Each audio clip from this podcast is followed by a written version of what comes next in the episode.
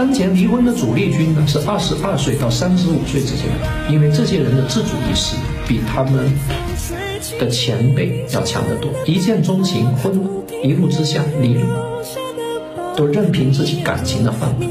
但情感来袭就结婚，但情感消失就离婚。这种爱很多时候是一种自恋。很多人为了寻找爱情，在不同的情人中周旋探索，最终觉得自己越来越孤独。原因就在于自恋的爱永远不长久，任何一个人都无法达到你对他的全部认识。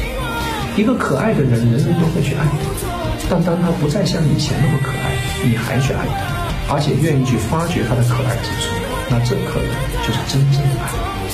而要做到这一步，就必须要有一颗宽容的心。